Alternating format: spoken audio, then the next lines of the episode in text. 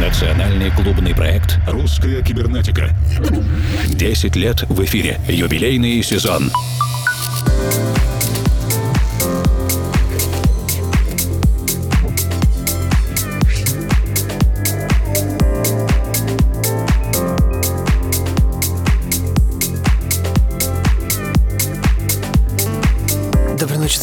Друзья, по мотивам предыдущей недели и большого интервью предводителя лейбла Silk Music Максима Фляндикова. Эфир новой недели мы также начинаем с премьеры из каталога Silk. Это проект Ellipsis и трек «Дорогой Скорпион» Dear Scorpio. Уверен, нас слушает много представителей этого знака зодиака. красоты,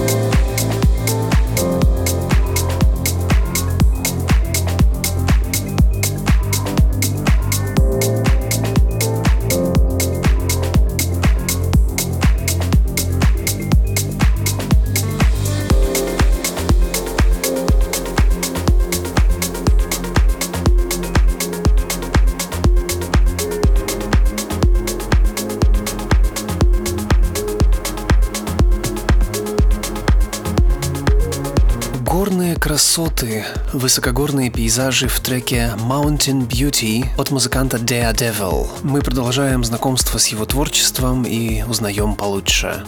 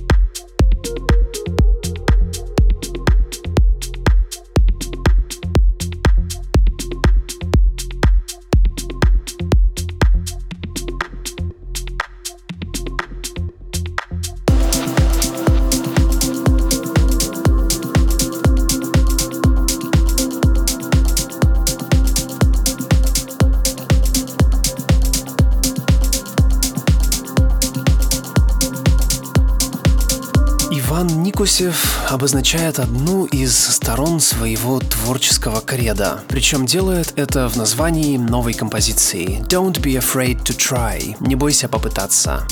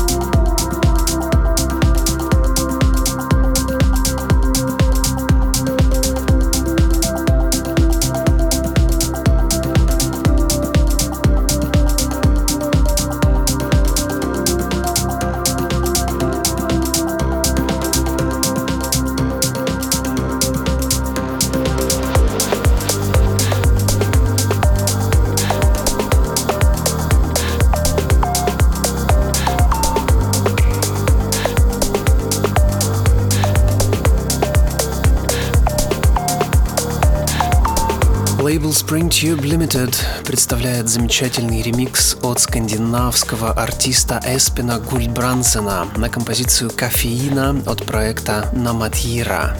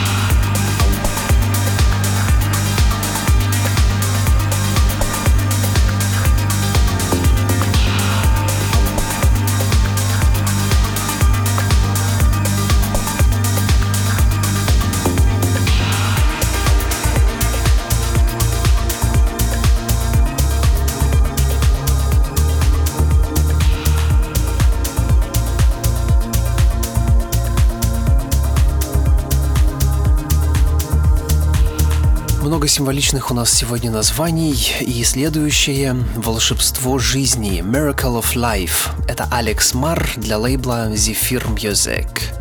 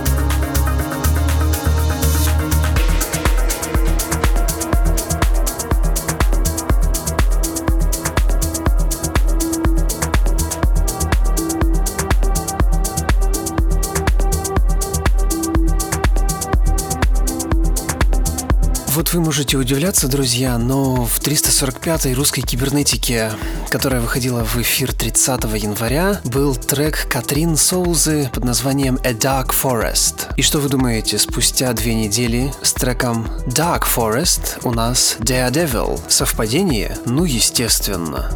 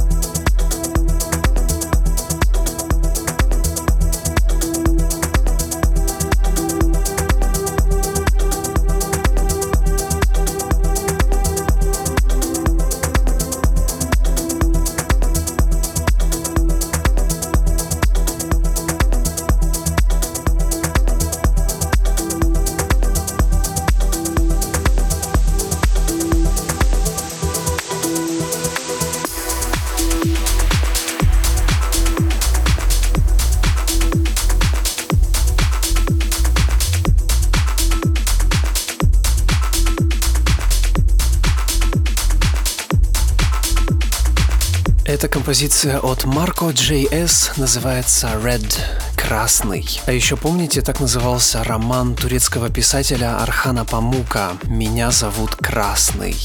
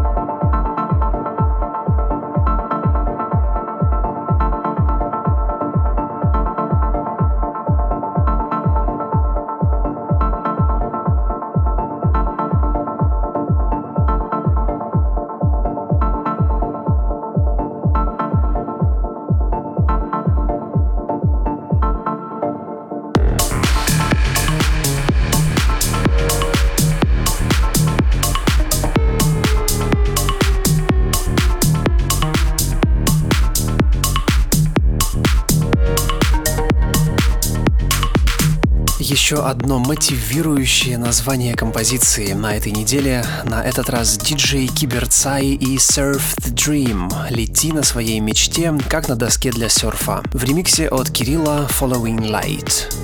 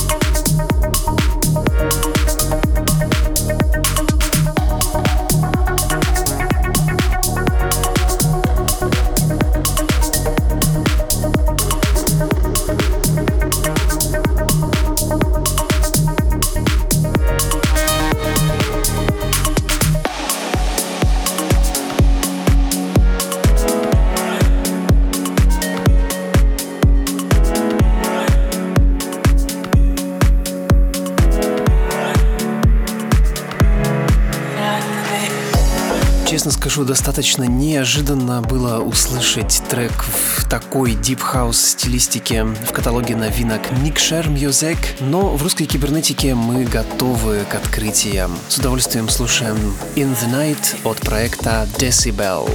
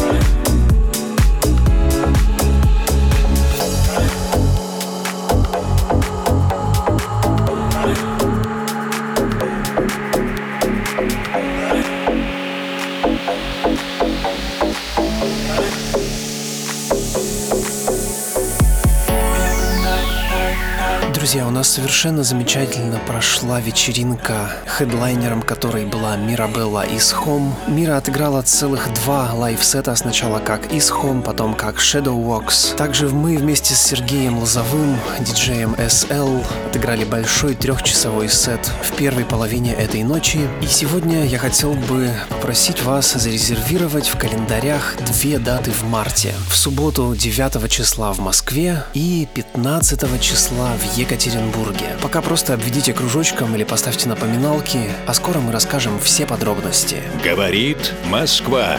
В эфире лаборатория русской кибернетики. Ее заведующий Александр Киреев. Мы продолжаем знакомиться с пулом музыкантов творческого объединения «Йогурт» и снова в центре внимания человеческие слабости. Приветствую всех вас из динамиков колонок и наушников у кого как. Этим вечером на повестке «Пьяные танцы».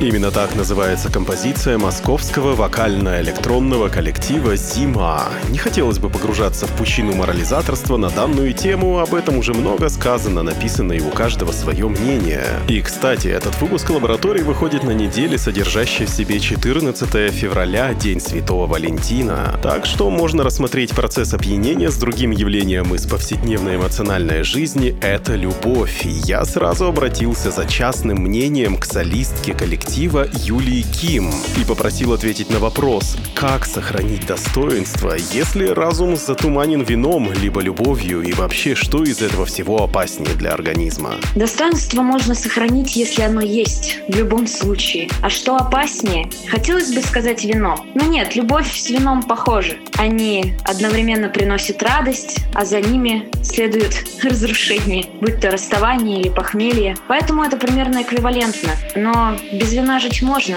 а без любви нет. Невозможно творить и создавать, если ты хотя бы чуть-чуть не влюблен. Проект «Зима», Юлия Ким и композиция «Пьяные танцы». Consommer avec modération.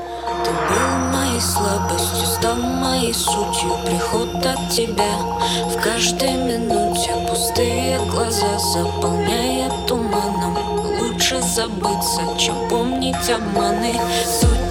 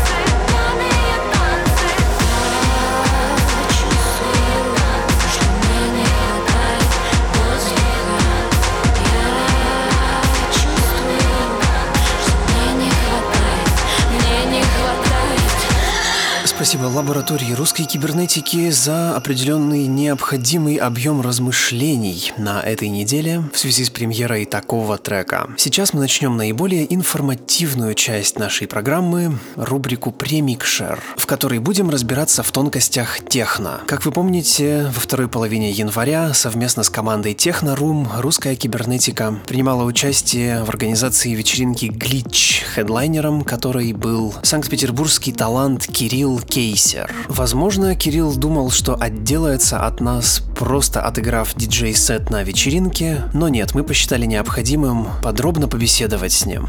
Добрый вечер, друзья, приветствую вас снова, и такое случается примерно раз в сезон, и вот этот момент наступил. Сегодня в нашем уютном э, кибернетическом офисе объявляется час техно, и я заранее сообщаю, что это будет не просто что-то там фоном играть, это будет именно техно-экспириенс, в котором нужно разобраться и понять, его, и нашим проводником, лектором, экспертом согласился стать петербургский диджей музыкальный продюсер Кирилл Кейсер. Привет, Кирилл. Ну, привет, привет, рад слышать. А, да, я тоже очень рад, и мне думается, что не так много людей на русской электронной сцене, с кем можно со знанием дела провести такую беседу в ознакомительном ключе. И тем более, что Кирилл в деле, насколько я понимаю, с 98 -го года, да? Да, примерно так. Ох, это прямо очень-очень давно. У нас есть э, всего 15 минут минут эффективно разобраться с базовыми представлениями о техно, и мы постараемся это сделать в максимально friendly манере. Подготовимся ко второму часу, когда можно будет послушать работу Кирилла без вот этой вот лишней болтовни. Итак, Кирилл, что мы слышим? Сначала вот та мем-песня «Плач под техно», теперь уже Саша Гагарин с группы Сансара выпускает песню «Техно», в которой поет об истории личных взаимоотношений с девушкой-диджеем, которая любила играть техно для больших компаний. Техно становится каким-то элитарным жанром, все говорят и пишут про техно, причем в столице достаточно по-снобски замечают, что вот это вот просто вот такая мода, протесты и вообще техно слушают, даже не понимая его и вообще не получая удовольствия. Вопрос к тебе как человеку, который бесконечно давно в техно. Вот сколько лет эта культура техно в России вообще? Слушай, ну это началось все, как мне кажется, в конце 80-х, в начале 90-х в Питере. Ее привезли к нам ребята из Берлина. Ага, вот. Берлин-Петербург. Тогда еще Ленинград получается. Да, да, да. Ну, я не знаю, э, слушатели, может быть, э, кто-нибудь читал э, «Корпорацию счастья» Андрея Хаса. Там очень подробно, хоть и в художественной манере, но хорошо описывается именно вот тот момент, когда вся эта культура у нас здесь зародилась. Если несколькими мазками. Я вот к своему стыду не читал. Сквот на фонтанке 145, знаменит под названием «Танцпол». Я не помню уже в каком году он открылся. По легенде, первые вертушки в Питер привез э, Максимилиан Ленс, э, он же Вестбам. И все закрутилось, завертелось. Получается, то, что из Берлина в Ленинград тогда еще приехал Вестбам, включил вертушки, да. и оттуда да. пошло техно. Можно сделать такую небольшую ремарочку. Все это дело происходило с пересадкой в Таллине. Ага. Мы вот недавно вспоминали с Женей Сваловым на примере Екатеринбурга, что с конца 90-х э, в городе было примерно 20 диджеев. Из них э, только двое играли техно, еще двое минимал и тек-хаус. Ну, то есть только лишь около 10% диджеев как-то придерживались жанра. После Вестбама кто был в Петербурге? Господи, так тут только не был. В 90-е годы там была и Маруша, там был и Свен Фет. На самом деле перечислять у нас просто не хватит времени. Да-да-да, те, кто со стороны Петербурга. Сейчас, допустим, Э, на сцене до сих пор остается Олег Азелицкий слон, Лена Попова. Лена Попова, круто. если я не ошибаюсь, то скоро у вас будет мероприятие в Петербурге, где вы будете на одной сцене. Да, это будет э, наша вечеринка в клубе «Мозаик» 23 февраля. День защитника техно. Ну, мы никаким образом вообще ни к этой дате не привязаны. Это будет, видимо, рассказ на всю ночь про базовое техно, и про это мы поговорим чуть позже. В Россию в этом году в сентябре снова приезжает Борис Брейча, и мы внимательно почитали его новый пресс-релиз, в котором он продолжает гнуть свою линию, и дальше цитата. Философия Брейча через многочисленные эксперименты со звуком показывать людям, что минимал техно может быть по-настоящему содержательным и вдохновляющим, и что в этот жанр можно поместить больше элементов, чем бесконечно повторяющиеся ритмические рисунки. Если бы тебе удалось вступить в диалог с Борисом, нуждается ли техно в подобных надстройках и улучшениях? произведениях? Начнем с того, что я не считаю вообще, что данный музыкант э, делает хоть что-то похожее на техно. Ого. Я даже не знаю, мне не особо интересно, в принципе, было бы с ним о чем-то разговаривать. Он занимается коммерческим продвижением себя как артиста. Это имеет место быть, это круто. Может быть, даже в какой-то мере его продакшн, который он делал в 2008 году, он был интересен, но э, настолько как бы он понял вот эту вот э, свою историю, что он может зарабатывать этим деньги и быть востребованным, то он не стал развиваться. Вот он как и был в 2008 году, так он сейчас и есть. Вы бы шли по одной улице навстречу, и ты бы даже бы не поздоровался с ним, я понял. Но если переходить... Ну, грубо говоря, да. Но если переходить от личности к непосредственно к музыке, хотелось бы, чтобы ты рассказал подробнее о концепции базового техно. То есть базовое — это без лишних элементов, без вот этого всего того, что пропагандирует Брейча. Ну, термин «базовая техно» появился в нашей небольшой питерской техно-тусовке, и, по сути дела, э, он имеет корни с э, термином базовый гардероб. То есть это то, то что тебе необходимо в данный момент. Без этого невозможно выйти на улицу. Термин рассчитан на популяризацию данного направления не в плане, вот как ты уже говорил про вот эти все истории поп-композиции, Да, о да, да. которых э, люди говорят. То есть это немножко другая популяризация. Ребята, многие, которые любят э, делить стили на подстили, они уже для себя определили, что вот этот трек это базовая техно, вот этот трек это другое техно. Я не очень люблю вот эти вот все градации, потому что музыка настолько многогранна, и диджеи, и музыканты очень любят заниматься эклектикой и добавлять какие-то совершенно недобавляемые, как казалось, вещи. А ты позволяешь себе иногда так хулиганить? В последнее время я хулиганил тем, что я вставляю в свои сеты алдовые транс-композиции. Ого. Это очень круто заходит. То есть допустимы такие инъекции из прошлого? Конечно, на самом деле диджей, он считает, что какой-то трек истин в данный момент, он может делать все что угодно. Взять того же Лорана Гарье, который может на протяжении сета играть и техно, и хаус, и диско, и даже драм н бейс, и что угодно вообще. Если я ничего не понимаю в техно, но после прослушивания твоей работы в конце следующего часа я проникнусь культурой и захочу именно погрузиться в техно, изучить его вот эти разновидности, базовое, мелодичное, все что угодно, то с чего мне лучше всего начать? С каких-то лейблов, промогрупп, э, российских или мировых, съездить на какой-то фестиваль и сходить в какие-то великие клубы, чтобы проникнуться вот этим настоящим или актуальным техно? Я бы предложил людям начать изучение с э, Детройта в середине 80-х годов, э, Чикаго. Такие ребята, как э, Дерек Мэй, Кевин Сандерс, чуть позже Джефф Милс. На самом деле очень интересно и хорошо описывает начало движения техно по Европе Лорен Гарне в своем электрошоке. Очень классно, с примерами треков. Там как раз на полях трек-листы перечислены Да, к этому да, же, в контексте да, да, да. тому, о чем идет речь. И даже скачать с рутрекера есть саундтрек э, книжки. Саундтрек книжки. Прям, да, да, саундтрек книжки. Так, но это история техно. А если я хочу погрузиться в актуальную, не стыдную, современную техноповестку? Окей. Если брать какие-то российские мероприятия, то я обязательно советую э, съездить э, летом на Гамму в Питер. Это очень классное мероприятие. Его делают ребята, которые приехали в Петербург в 2013 году из Омска. Что касается Москвы, это, конечно, тусовка называется Монастерио. А зарубежные фестивали — это по большей части коммерческие проекты, которые созданы именно для получения прибыли. Они не дают э, именно вот эту образовательную часть, потому что там это все уже поставлено на поток. В Европе, конечно, лучше погонять по клубам. Естественно, это Берлин, Берхайм, Трезор. Ты проходил фейс-контроль в Бергхайн? Я специально не пошел туда. Я решил, что в Берхайм я не пойду. Такая немножко хайповая тема. Обязательно советую съездить в Тбилиси и посетить клуб Хиди. Это просто невероятно невероятное место. Я играл там э, в конце декабря. Грузины, они э, сейчас в каких-то моментах э, даже у них тусовка круче, чем в Берлине. Был на техно мероприятиях в Тбилиси. Грузины танцуют под техно, как в последний раз. Как будто бы завтра уже не наступит вообще.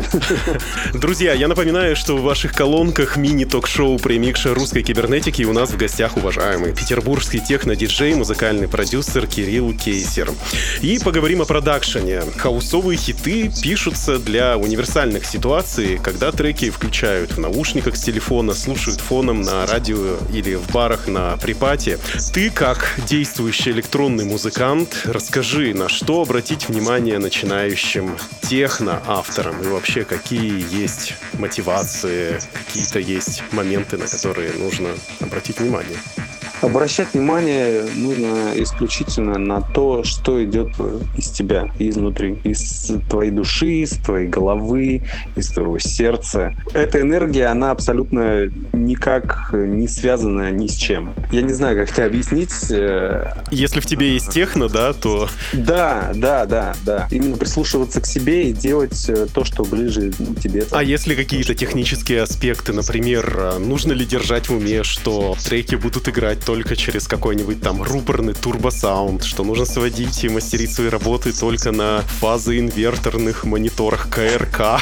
Это абсолютно не важно. У меня огромное количество знакомых, э, которые пишут классную музыку в наушниках, которые вставляются в мозг. Сетап абсолютно не важен. Потому что если в дальнейшем трек э, берется на лейбл, в любом случае там будут какие-то правки со стороны да, мастеринг. Если заморачиваться на каждой технической детали, это будет уже бездушная история. Около года назад я беседовал э, с Кириллом Матвеевым из команды Mixcult Records, и он говорил, что в Санкт-Петербурге на тот момент закончилась эпоха стационарных магазинов с винилом, то есть их просто нет. И вся жизнь теперь, она на маркетах и на свопах. Многие ездят в Москву на ту же силу винила и другие похожие события. Можешь актуализировать информацию, как сейчас дела в Петербурге с доступностью техно для винилового коллекционера? Большинство диджеев, которые играют с винила, они все равно покупали все в интернете. Джуна, на Dex, на DJD. Потому что невозможно привести все то многообразие музыки в один небольшой магазин. Это, в принципе, невозможно. Я считаю, что особо ничего не поменялось. Ну, то есть по этому поводу даже печалиться не стоит. Просто они не нужны стали, эти магазины. Ну, я не могу Всем сказать, что они не нужны. Все общаются в вот, ну, интернете, слушают все на предпрослушках. В целом, да. Но я не могу вот э, сказать, что мне не грустно от того, что закрылась база, потому что я был частым гостем этого магазина, и магии того, что ты роешься в виниловых пластинках часами, ее, конечно, очень сильно не хватает. Поэтому, когда я был последний раз в Берлине, я несколько часов провел в Hall, ковыряясь в пластинках, что-то выбирая, слушая. Рубрика «Музыкальная посылка», в которой наши гости общаются друг с другом, но опосредованно через русскую кибернетику, через нас. И смысл таков, что ты отвечаешь на вопрос предыдущего гостя программы и задаешь волнующий вопрос нашему следующему визитеру, и тебе вопрос пришел от руководителя российского и международного лейбла Silk Music Максима Флянтикова, он же Макс Флянт. Он спрашивает, есть определенные тенденции в развитии электронной музыки, если в 2010 году был популярен, например, Big Room, чуть позже это был дабстеп и трэп, спасибо Скриликсу за это. И сейчас набирает популярность с его точки зрения House и техно. Какой из жанров из ныне существующих или существующих давно станет таким же взрывным в течение следующих 50 лет? 5-10 лет. Я понял. А, на самом деле очень интересный вопрос. А, могу конкретно сказать. Жанры, которые, скорее всего, стрельнут в ближайшие 5-10 лет. Это будет определенно транс. Я в этом просто уверен. Причем транс именно тот самый классический э, из 90-х. Серьезно? Тот же Макс Да. на прошлой неделе говорил то, что Транс 2.0 это просто вообще кровь из ушей. Так и есть. Транс 2.0 это действительно кровь из ушей. Он не имеет вообще никакого отношения к трансу. Я сейчас вижу тенденцию, вероятность возвращения именно того самого классного транса, если можно так сказать, который э, завоевал сердца многих сотен тысяч людей. И второй, я думаю, что вполне возможно, что это будет драм бейс, потому что драм уже давным-давно находится в глубоком андеграунде. Ну что ж, Кирилл, встретимся через 10 лет на рейве и проверим твою гипотезу. Окей. И чтобы продолжить э, цепочку, пожалуйста, задай волнующий тебя вопрос нашему следующему гостю. Какая э, вечеринка за последние полгода на тебя произвела неизгладимое впечатление, о котором хотелось бы делиться еще через годы? Отлично, я задам этот вопрос в максимально аккуратном виде. Разумеется, все самые лучшие вечеринки, они впереди. И, например, вечеринка в Петербурге, базовая техно, на которую я приглашаю прийти всех, кто будет в Петербурге, если послушает этот выпуск до 23 февраля. У нас осталось буквально полторы минутки. И последнее. Твои напутствия нам, простым слушателям, которые слушают музыку в настоящем 2019 году. Слушайте музыку, ту, которая вам нравится. Не слушайте никого, кто вам советует слушать какую-то другую музыку. Большое тебе спасибо за беседу, это было познавательно, и будем плавно переходить к следующему часу. Спасибо тебе большое, Кирилл. Спасибо за то, что пригласили, было очень интересно пообщаться. Друзья, буквально через минуту мы начнем слушать полный гостевой микс Кирилла Кейсера в нашем диджейском спецпроекте «Микшер русской кибернетики». Это будет нечто совершенно не характерное для основного репертуара нашей программы, тем интереснее. Национальный клубный проект «Русская кибернетика». 10 лет в эфире. Юбилейный сезон.